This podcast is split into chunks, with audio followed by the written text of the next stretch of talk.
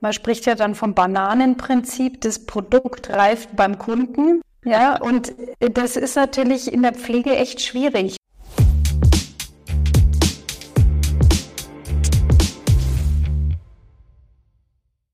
Herzlich willkommen bei Pflege Digital, dem Digital-Podcast für die Pflegebranche. Ich habe mir heute Marlene Klemm eingeladen. Sie ist Leiterin des Pflegepraxiszentrum Nürnbergs und ich freue mich sehr, dass sie sich heute die Zeit nimmt, um über Innovationen und auch vor allem die Evaluation von Innovationen und äh, Technologien in der Pflege mit mir zu sprechen. Hallo, Frau Klemm. Hallo, vielen Dank für die Einladung. Ja, ich freue mich sehr. Wie immer zum Anfang einmal die Frage, wer sind Sie und wie kam es denn heute überhaupt dazu, dass Sie äh, beim PPZ Nürnberg gelandet sind? Ja, das ist äh, tatsächlich eine äh, ganz witzige Geschichte. Und zwar ähm, ist es so, also ich bin von Haus aus Diplom-Sozialwirtin und ähm, habe vorher bei der Bayern Innovativ beziehungsweise dem Forum Medtech Pharma gearbeitet, die auch ähm, letztendlich sehr bemüht sind, Innovationen in allen möglichen Technologiebranchen äh, zu identifizieren und äh, Netzwerke und Kooperationen anzustoßen und hatte mich damals schon mit dem Themenfeld neurodegenerative Erkrankungen äh, beschäftigt und ähm, fand dieses Thema, ja, Smart Home, äh, assistive Technologien für die Pflege damals schon total spannend. Vielleicht auch vor dem Hintergrund, weil ich ein äh, freiwilliges soziales Jahr in der Behindertenhilfe äh, absolviert habe und dort für zehn pflegebedürftige ältere Damen damals mit zuständig war. Und deswegen hat mich dieses Thema Pflege irgendwie nie äh, losgelassen. Und ich habe dann irgendwann zu meinem Chef damals gesagt, na ja, äh, wir machen immer so viel im Bereich Medizintechnik, wir könnten doch jetzt mal was für die Pflege machen. Und dann hat er äh, damals gesagt, na ja, wenn dir da irgendwas einfällt, dann mach. Ja. Und dann habe ich äh, also im Nürnberger Kreis einen Expertenkreis Pflegeinnovationen gegründet. Da kamen unterschiedliche Experten aus der Region zusammen und man hat damals eigentlich schon so drei Schwerpunktthemen besprochen. Ähm, das eine war quasi der Fachkräftemangel. Das andere war die Technologie und die Digitalisierung oder die damals noch fehlende vor allem ja. Technologisierung ja. und Digitalisierung in der Pflege. Und das dritte war letztendlich so diese Schnittstellenproblematik zwischen den unterschiedlichen pflegerischen Settings. Also, also eigentlich alles Themen, die heute noch brandaktuell sind. Absolut, absolut. Und das war ein äh, Kreis der Willigen und äh, man hat dann eben überlegt, wie man zusammenarbeiten kann. Und dann kam eine Ausschreibung vom Bund, also vom Bundesministerium für Bildung und Forschung, dass man sich auf die sogenannten Pflegepraxiszentren bewerben könnte. Und nachdem dieser Kreis sich quasi schon gefunden hatte, haben dann eben die ja, sechs Partner, die ja auch Teil des Pflegepraxiszentrums sind, äh, sich entschlossen, damals sich auf das Projekt zu bewerben. Und dann haben wir eben den Zuschlag bekommen 2017 und sind jetzt eben seit 01.01.2018 am Start. Wer sind denn die Partner, ähm, die, die da mit dabei sind? Genau, also der Konsortialführer, so nennt man das in Forschungsprojekten, das ist ähm, das Nürnberg Stift, ist ein kommunaler Träger mit ähm, mehreren Einrichtungen hier im Stadtgebiet, also stationäre Langzeitpflege, aber auch ambulanter Dienst, Tagespflege, Kurzzeitpflege, Reha, alles mit dabei. Dann das Klinikum Nürnberg als äh, großer Versorger hier in der Region, die Diakoneo, die ja auch sehr, sehr viele Einrichtungen hat, also drei starke Praxispartner. Dann sind eben dabei zwei Hochschulen, die äh, SAH, BLH Hochschule in Fürth und ähm, das IREM, Institut für Rettungs- und Katastrophenschutz, in, das an der Hochschule Würzburg-Schweinfurt angesiedelt ist und mhm. eben die Bayern Innovativ. Ja, ist auf jeden Fall ein starkes Netzwerk. Auch schön, dass da sowohl Praxis als auch Forschung miteinander sprechen. Und der Herr Hartmann, also der Matthias Hartmann vom Diakoneo-Vorstand, der war ja auch schon hier im Podcast und sich sehr lobend über die Zusammenarbeit geäußert. Und dadurch kam ja ursprünglich auch die Idee, dass wir heute auch mal hier miteinander sprechen. Wenn wir jetzt uns mal das Ziel vom PPZ Nürnberg anschauen, da geht es ja auch ganz viel darum, bei der Implementierung von Technologien zu helfen und dass man eben bestimmte Technologien auch evaluiert und dann eben bestimmte Schlüsse daraus zieht, die bei der Implementierung wiederum unterstützen im Praxisalltag. Können Sie da erstmal ganz generell sagen, wie man bei solchen Evaluationen vorgeht? Ja, also letztendlich ähm, ist es sehr, sehr unterschiedlich. Also es gibt da keine Blaupause, die man jetzt über mhm. jede Produkterprobung ähm, dann drüber stülpt. Das kommt nämlich sehr darauf an, in welchem Entwicklungszyklus sich das Produkt befindet. Also wir sind da sehr, sehr offen. Wir, wenn, also manchmal gibt's wirklich schon Studenten, die an irgendeiner Ausgründung arbeiten und äh, uns anrufen und sagen, wir haben eine Idee, könnt ihr euch die bitte mal anhören? Ja, also das machen wir auch total gerne, dass wir da uns einfach zusammensetzen und dann so eine Idee ja letztendlich ein Stück weit bewerten auch oder da auch Tipps geben, in welche Richtung das gehen könnte. Es kommen Hersteller mit einem Prototypen. Das sind dann eigentlich eher Produkte, die wir sehr niederschwellig, manchmal auch erstmal nur im Büro vielleicht testen, ja, mit unseren Pflegefachkräften mal, was weiß ich, die Qualitätsmanagerin äh, mit drüber schauen lassen und gucken, ist es schon ausgereift, an welchen Punkten müsste vielleicht auch der Hersteller ein Stück weit nacharbeiten. Und also so geht es quasi weiter bis hin natürlich zum fertigen Produkt. Und wenn es ein fertiges Produkt ist, dann ist es eben so, dass wir da eine etwas größere Studie meistens machen, die dann vielleicht auch, ja, über einen Zeitraum von sechs Monaten andauert, wo wir äh, natürlich auch, also zum einen natürlich aus pflegerischer Sicht überlegen, welche Fragestellungen sind denn relevant, um dann auch den Nutzen von so einem Produkt gut bewerten zu können. Aber natürlich ist es auch so, also auch der Hersteller kommt manchmal mit Ideen.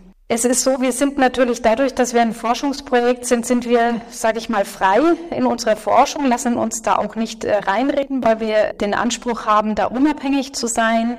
Aber es ist schon so, dass ich meistens beobachte, dass sich da viel auch deckt. Der Hersteller will, äh, hat dann vielleicht eher den Fokus äh, rauszufinden, Gibt es eine Zeitersparnis? Gibt es äh, irgendwelche anderen Faktoren, die sich gut messen lassen? Und aus pflegerischer Sicht ist natürlich dann immer interessant zu gucken, wo liegt der Mehrwert? Bietet das Produkt wirklich eine Entlastung im Alltag? Wie äh, sieht es mit Akzeptanzhürden oder anderen Stolpersteinen aus? Und letztendlich liegt hier natürlich also zum einen der Fokus auf der Pflegefachkraft und mhm. dem Umgang mit dem jeweiligen Produkt aber natürlich auch äh, der Pflegebedürftige selber wird in den Blick genommen. Ne? Können Sie da auch sagen, welche Technologien zum Beispiel in der Vergangenheit mal ganz, ganz praktisch sich angeschaut wurden?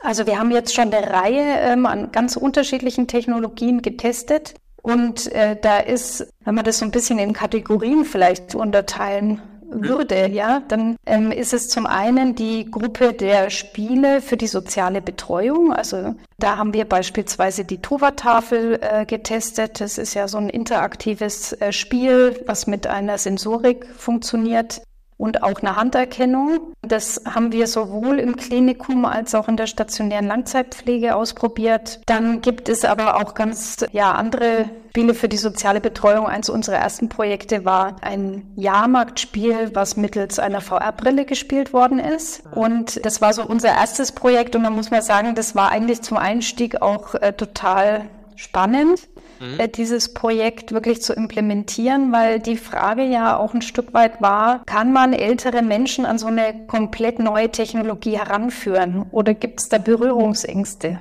Da stellen sich natürlich auch gleich ethische Fragestellungen, wenn Sie eine VR-Anwendung haben und Sie haben eine Person, die dementiell verändert ist, wo ziehen Sie die Grenze? Und da war sehr schnell klar, wenn so ein Spiel entwickelt wird, dann muss es so konzipiert werden, dass die äh, pflegebedürftige Person nie alleine gelassen wird, sondern es ist immer eine Kombination mit der sozialen Betreuungskraft, die das Spiel anleitet und dann natürlich auch dadurch ganz genau sehen und beurteilen kann, kommt diejenige Person, die gerade spielt, mit dem Spiel überhaupt klar oder werden da vielleicht die zwei Wirklichkeiten vermischt? Ja, also ja.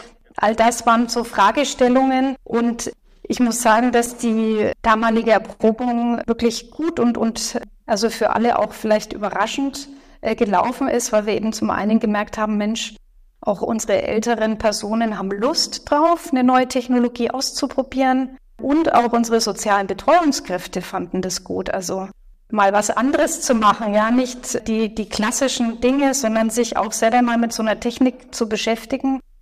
Und ähm, also ich kann jetzt nur fürs Nürnberg-Stift sprechen, da ist es eben jetzt auch wirklich fest in den Ablaufplan quasi den Wochenplan integriert, Ja, eine Kollegin von Nürnberg Stift hatte mir das tatsächlich auf der Altenpflegemesse mal gezeigt. Die hatten das dort mit. Eine Person hat das VR-Headset auf und eine andere Person kann über ein Tablet oder über ein Display generell nachverfolgen, was da gerade passiert ist. Eben, wie Sie schon sagen, die Person nicht alleine gelassen wird in dieser alternativen Realität. Aber das ist auch spannend zu hören. Das, das war nämlich auch immer so meine Sorge. Okay, wie reagieren denn dementiell veränderte Personen zum Beispiel ähm, auf solche Virtual Reality Welten?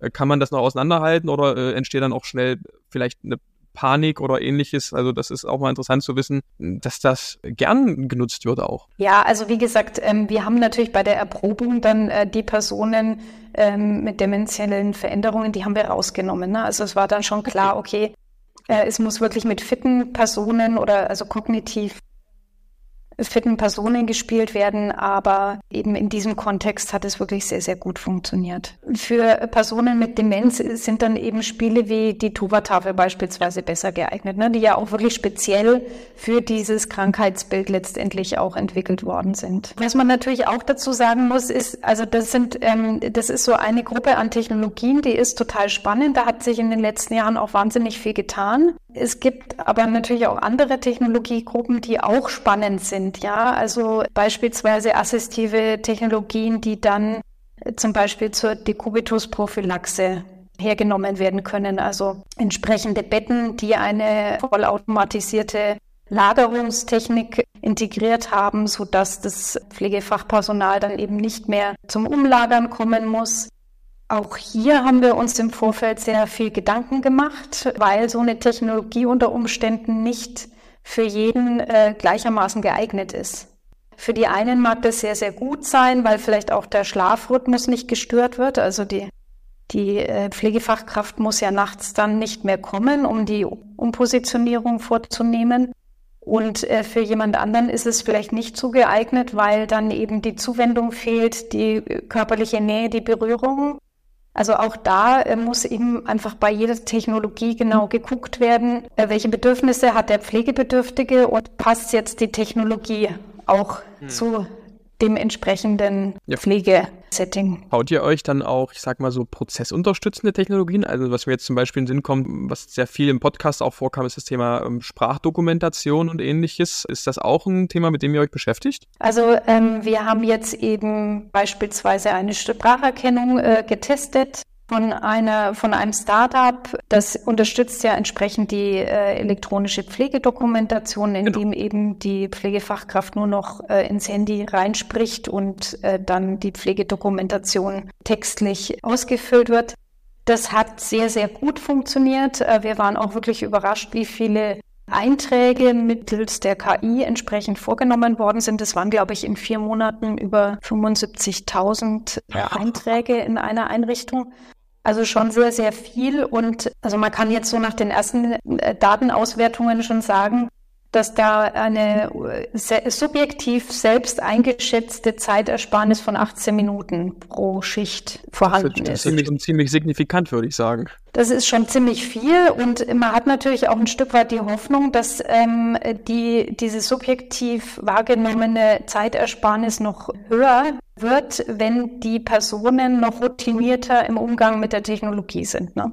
Ja, okay, aber da gibt es viele spannende Technologien, die Sie sich ähm, bereits angeschaut haben. Ähm, gibt es denn konkrete Projekte, an denen Sie ähm, aktuell arbeiten? Also das Thema mit ähm, der Sprachdokumentation, ist das jetzt auch schon abgeschlossen oder ist das noch mitten in der Evaluation? Das ist, also die, die Testphase ist abgeschlossen und im Moment sind wir in der Auswertung. Und gibt es da weitere Themen, ähm, die jetzt aktuell laufen? Also wir beschäftigen uns gerade äh, sehr intensiv mit dem Thema der Exoskelette. Das sind ja entsprechende Technologien, die die Hebelleistung äh, unterstützen sollen. Ähm, also äh, vielleicht kann ich das auch nochmal ganz kurz ausführen, weil ich nicht weiß, inwieweit unsere Zuhörer und Zuhörerinnen sich mit dem Thema Exoskelette auskennen. Ja. Also es gibt ja Exoskelette, die letztendlich für Patienten und Patientinnen äh, gedacht sind, um beispielsweise ähm, im Fall einer Querschnittslähmung das Gehen wieder zu trainieren. Ja, und äh, von den Exoskeletten, von denen ich äh, heute rede, das sind eben Exoskelette, die die Pflegefachkraft selber anzieht. Die dienen der Entlastung äh, bei Hebetätigkeiten oder auch Transfertätigkeiten. Und ähm, da gibt's zwei, muss man auch nochmal unterscheiden. Es gibt nämlich aktive und passive Exoskelette. Die aktiven Exoskelette, die haben immer eine bestimmte Motorik mit verbaut und werden quasi äh, durch diese Motorik mit unterstützt. Und äh, die passiven Exoskelette, die funktionieren über Elastomere. Das sind wie so eine Art Gummizüge, die dann die Erhebeleistung entlasten. Und ähm, wir haben da einen entsprechenden ja, Workshop gemacht mit unseren Pflegefachkräften, auch mit Azubis etc. etc. und haben unterschiedliche Modelle zur Verfügung gestellt und wollten eigentlich, wie soll ich sagen, ein eindeutiges Bild äh, haben, welches dieser Exoskelette wir jetzt einkaufen sollen. Und das Interessante war, dass es gar kein richtig eindeutiges Bild gab, sondern alle ganz unterschiedlich entschieden haben, welches Exoskelett sie sich äh, für so einen Praxistest gut vorstellen könnten. Was aber schon rausgekommen ist, ist, dass diese aktiven Exoskelette mit der Motorik für die Praxis jetzt noch nicht so ähm, als wirklich handhabbar eingeschätzt worden sind. Also einfach, weil die noch relativ schwer sind, etwas klobig. Das war jetzt für unsere Leute, die vor, vorwiegend hier auch eben in der stationären Langzeitpflege arbeiten, die haben gesagt, nee, also wir wollen da lieber jetzt erstmal mit den passiven Exoskeletten anfangen. Ja, verständlich. Genau, und da läuft jetzt eben die Erprobung. Da haben wir jetzt in die Studie auch zunächst mal nur gesunde Personen mit eingeschlossen. Das heißt, alle Probanden und Probandinnen ähm, haben ein sogenanntes medizinisches Screening durchlaufen, weil wir uns dann natürlich auch entsprechend absichern möchten, dass jeder unbeschadet aus so einer Erprobung auch rausgeht. Ja, das wäre auf jeden Fall wünschenswert. Aber finde ich auch eine sehr spannende Technologie. Hatten wir uns tatsächlich auch für unsere Produktion angeschaut. Also wir haben ja auch eine eigene Produktion und hatten da geguckt, okay, ähm, wie kann man die Person, die dann eben den ganzen Tag schwere Displays oder ähnliches tragen, äh, da ein bisschen entlasten. Also zum Beispiel ist es ja nicht nur für die Pflege relevant, sondern auch Amazon und die verschiedenen Automobilhersteller ähm, und so weiter, die setzen ja heute auch schon auf, auf diese Technologien, um eben das Risiko von Bandscheibenvorfällen und, und, und, und, und im Zweifel zu verringern. Also spannend, dass ihr euch das auch gerade anschaut. Und ihr habt ja jetzt einen guten Überblick über auch die Herausforderungen, die bei solchen Implementierungsprozessen entstehen können gibt es da so irgendwie so, so einen Top 3 der, der, der Herausforderungen, wo man sagt, okay, das sind jetzt wirklich die Flaschenhälse, an denen es ganz oft scheitert? Also ich würde mal vermuten, Finanzierung ist zumindest das, was ich aus dem Podcast sehr oft höre, dass das mitunter eine große Hürde ist, äh, solche Themen einzuführen. Solche Exoskelette sind ja beispielsweise auch nicht günstig. Auch eine Tortafel ist ja auch nicht günstig. Gibt es andere Themen, die da hinderlich sind? Ja, also ich meine, das Thema Finanzierung ist sicherlich mit eines unter den, ich weiß nicht, ob es die Top 3 sind, aber schon relativ weit oben. Aber es sind schon auch andere Gründe. Also wir merken schon, es gibt einfach auch produktspezifische Gründe. Was ich damit sagen will, ist, es sind eben doch auch viele ja, Startups, die mit Entwicklungen auf uns äh, zukommen, die einfach noch nicht ganz ausgereift sind. Man spricht ja dann vom Bananenprinzip, das Produkt reift beim Kunden. Ja, und das ist natürlich in der Pflege echt schwierig. Also deswegen schauen wir uns die Produkte auch gar nicht hier in einem kleineren Team erstmal genauer an, weil wir sehr schnell gemerkt haben, wenn wir also äh, Produkte auf die Station geben, die noch nicht so gut funktionieren oder noch nicht so ausgereift sind, dann verprellt man da ja. das Engagement äh, der Personen vor Ort ganz, ganz schnell. Das heißt, das ist vielleicht jetzt auch eher so der Aufruf an die Hersteller, da wirklich vorab gut zu testen, lieber erstmal im Labor oder in anderen Settings, bevor man das jetzt wirklich in die Praxis gibt. Das ist so ein Punkt. Und ähm, was wir aber schon auch merken, ist, es ist manchmal auch mangelndes Wissen über die Wirkung von so einem Technikeinsatz. Und ich finde, da kann man letztendlich als Einrichtung sehr, sehr gut auch ansetzen. Ja. Ähm, ich möchte mal ein Beispiel ähm, erzählen. Wir haben ein Klangkissen getestet.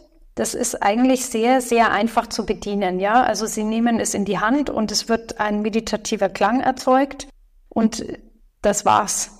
Also es ist die Technik ist äh, überhaupt nicht komplex. Trotzdem ist es so, dass da in der Praxis äh, manche Personen gar nicht richtig wissen, was sie damit anfangen sollen oder wie sie das gut einsetzen können. Jetzt hatten wir das Glück, dass wir eine Musikgeragogin haben, die äh, dieses Kissen gesehen hat und gleich gesagt hat, super, ich nehme das jetzt einfach mal mit und die das wirklich sehr, sehr viel einsetzt. Mit dem Resultat, dass das in bestimmten Situationen wirklich entlastend gewirkt hat. Also Beispiel Fußpflege, die Fußpflege kommt, das ist für die pflegebedürftige Person eine sehr, sehr belastende Situation und dann wurde mit diesem Klangkissen gearbeitet und die Situation hat sich für alle Beteiligten total entspannt. Ne? Also die cool. Fußpflege konnte besser arbeiten, die pflegebedürftige Person hat sich beruhigt. All das sind Sachen, die wir dann in der Praxis beobachten, aber das funktioniert natürlich nur, wenn die Person, die das entsprechend anleitet, auch versteht und weiß, wie man dann so ein Produkt einsetzt und für welche Situationen es gut geeignet ist. Also das habe ich auch, äh, die Erfahrung habe ich auch gemacht. Ich sage mal, bei diesen ganzen Technologien hatten wir immer sehr oft mit dem Vorteil zu kämpfen, ja, ach, unsere Bewohner und Bewohnerinnen, die wollen das alle nicht. Die sind da total äh, verschlossen für die. Die hatten das, in der, als sie aufgewachsen sind, nicht. Die hatten noch nie ein Tablet in der Hand. Das ist nichts für die. Und ehrlich gesagt haben wir eigentlich fast nie Probleme gehabt, bewohnerseitig, sondern viel eher teamseitig. Also manchmal hat man eben wirklich einen sozialen Dienst zum Beispiel, Betreuungsteam mit dabei, die sind Feuer und Flamme, die sind total aufgeschlossen, die arbeiten sich dann auch selber rein, die schaffen es dann im Nu, solch eine Technologie im Alltag zu implementieren. Und dann hat man manchmal auch andere äh, Teams dabei, die da vielleicht nicht ganz so enthusiastisch mit dabei sind und die dann eben keine Person haben, die sich dessen mal annimmt. Also die dann einfach mal sagt, okay, ich will das jetzt hier nutzen, ich zeige jetzt auch im Zweifel den anderen, wie man das einsetzen kann. Also ja, dieses, diese Abhängigkeit von bestimmten Schlüsselpersonen, das haben wir in der Praxis auch stark festgestellt. Ja, absolut, das kann ich total äh, nachvollziehen. Ja, es geht ja sehr, sehr viel eben um dieses Thema Akzeptanz und da äh, ist eben die Frage, also wie ist auch eine Führungsstruktur in einer Einrichtung und ähm, das steht und fällt dann auch dort mit dem Personal. Ne? Also wenn äh, die Führungsebene aufgeschlossen ist und äh, auch den eigenen Mitarbeiterinnen und Mitarbeitern zutraut, dass eben neue Dinge mal ausprobiert werden können, dann äh, glaube ich, ist die Wahrscheinlichkeit viel, viel höher, dass äh, solche Technologien auch ihren Weg wirklich in die Praxis finden. Ne? Und man muss natürlich auch noch dazu sagen, also je komplexer die Technologien werden, desto stärker müssen wir an der Kompetenz, also an der Technikkompetenz aller beteiligten Akteure arbeiten. Wenn man sich jetzt die Curricula auch mal anguckt äh, in der Pflege, dann kommt dieses äh, Thema Technik und Digitalisierung hier noch viel zu wenig vor.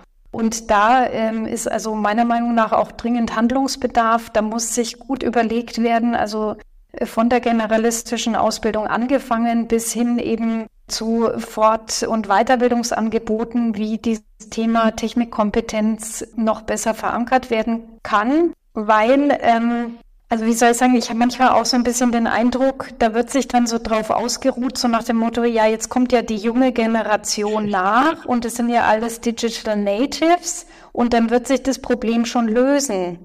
Ich glaube nicht, dass sich das Problem dadurch lösen wird, denn es ist einfach ein Unterschied, ob Sie Ihr eigenes Smartphone bedienen oder ob sie eine etwas komplexere Technologie wie so eine Antidekubitus-Matratze bedienen ja. müssen oder ob sie vielleicht sogar ein telemedizinisches System vor sich haben, wo ein Arzt zugeschaltet werden muss und wo es um eine Wunddokumentation geht zum Beispiel. Ne? Völlig klar. Ich meine, im, im, im Krankenhaus-Kontext geht ja auch keiner davon aus, dass so ein medizinisch-technischer Assistent nur weil er ein Smartphone bedienen kann, auch direkt eine MRT bedienen kann. So. Das muss man ja auch mal sagen. Also das sind ja eben nur mal Fachtechnologien. Also das gehört meiner Meinung nach ganz selbstverständlich in so ein Curriculum rein. Ich glaube, das Problem bei dem Curriculum, bei der bei der Ausbildung liegt eher daran, dass es irgendwie noch nicht den Technologie-Stack gibt. Also äh, es gibt noch nicht Technologien, die man wirklich in so gut wie jeder Einrichtung findet. Also gut, ich sag mal, Pflegedokumentation und sowas, klar, das gehört mittlerweile zu den Standards, aber ansonsten ist da auch noch nicht so viel Vereinheitlichung, habe ich das Gefühl. Also es ist eben nicht wie in der Klinik, wo dann eben jede Klinik, ich sage mal, eine Radiologie mit einem MRT und mit einem CT und mit einem Röntgengerät hat und so weiter, was ja wirklich sehr standardisiert ist, sondern in, in der pflegerischen Praxis, gerade in Langzeitpflege, habe ich schon eher das Gefühl, dass das alles noch so ein bisschen, ja, so, so eine Art Flickenteppich ist. Ja, ja, auf jeden Fall ist es auch. Und ich meine, ähm, weil Sie ja auch so gesagt haben, okay, was sind so die, die Hemmnisse äh, für so eine Technikimplementierung? Also ja, da spielt natürlich so diese mangelnde Vernetzbarkeit verschiedener Systeme auch eine Rolle. Ne? Also ähm, es geht viel um IT-Schnittstellen und ähm, dann ist ja eben immer die Frage, wenn ich jetzt äh, irgendwie ein neues Produkt habe, wie kriege ich die Informationen, die das neue Produkt sammelt, in die elektronische Pflegedokumentation? Gibt es da eine Schnittstelle? Und wie sieht es dann in der Umsetzung aus? Also das sind schon auch, finde ich, Fragen, die sind alles andere als trivial. Ja, da muss letztendlich meiner Meinung nach auch ein ja, Technik-Personalschlüssel äh, in den Einrichtungen aufgebaut werden. Also Personen, die äh, sowohl die IT-Sachverhalte gut verstehen, als auch eben den pflegerischen Kontext. Wenn wir jetzt mal in die Zukunft blicken, aktuell testen Sie ja die Exoskelette zum Beispiel aus. Gibt es weitere Technologien, die Sie schon so gesehen haben, wo Sie sagen, okay, das finden Sie jetzt vielleicht auch persönlich spannend. Da können Sie sich vorstellen, dass das Veränderungen im, im pflegerischen Alltag bringt? Ja, also ähm, ich denke, was sehr spannend ist, sind natürlich die entsprechenden Systeme zur Sturzerkennung. Ich glaube, dass hier, wenn, wenn das Systeme sind, die gut funktionieren, dass da viel mit gewonnen ist. Ich denke auch KI ist ein Riesenthema und ja, wir haben uns beispielsweise jetzt neulich einen sozialen Roboter angeguckt, der ähm, interagiert mit Personen, beispielsweise in der stationären Langzeitpflege. Das sind auch ganz spannende Entwicklungen und ist natürlich, wie soll ich sagen, datenschutzrechtlich auch eine etwas heiße Kiste.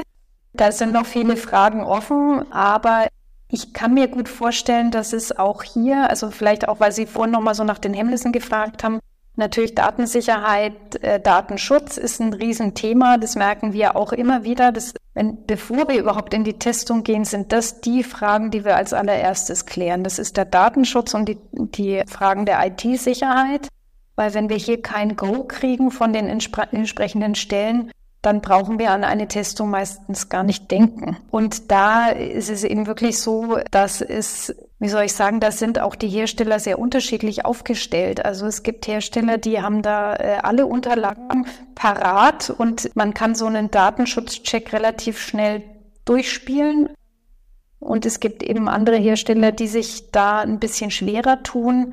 Ähm, wir merken auch stark, dass gerade ähm, Hersteller aus dem europäischen Ausland sich da letztendlich schwerer tun, weil mhm. wir da anscheinend in Deutschland noch mal etwas genauer hingucken als in anderen europäischen Ländern. In Deutschland ist man sehr auf den Datenschutz bedacht. Das stimmt. Das kann manchmal auch eine Hemmung sein, aber ganz oft eben auch, gerade wenn wir uns anschauen, welche Daten verarbeitet werden, äh, sehe ich das sogar eher als Vorteil an. Auch wenn dann manche eben, ich sage mal, die Telematik und Co. vielleicht ein bisschen länger dauern, ehe sie eingeführt werden. Also ich sehe das auch so, ne? nicht, dass jetzt der, äh, ein falscher Eindruck äh, entsteht. Also ich äh, sehe das auch so. Das muss vorher geklärt werden.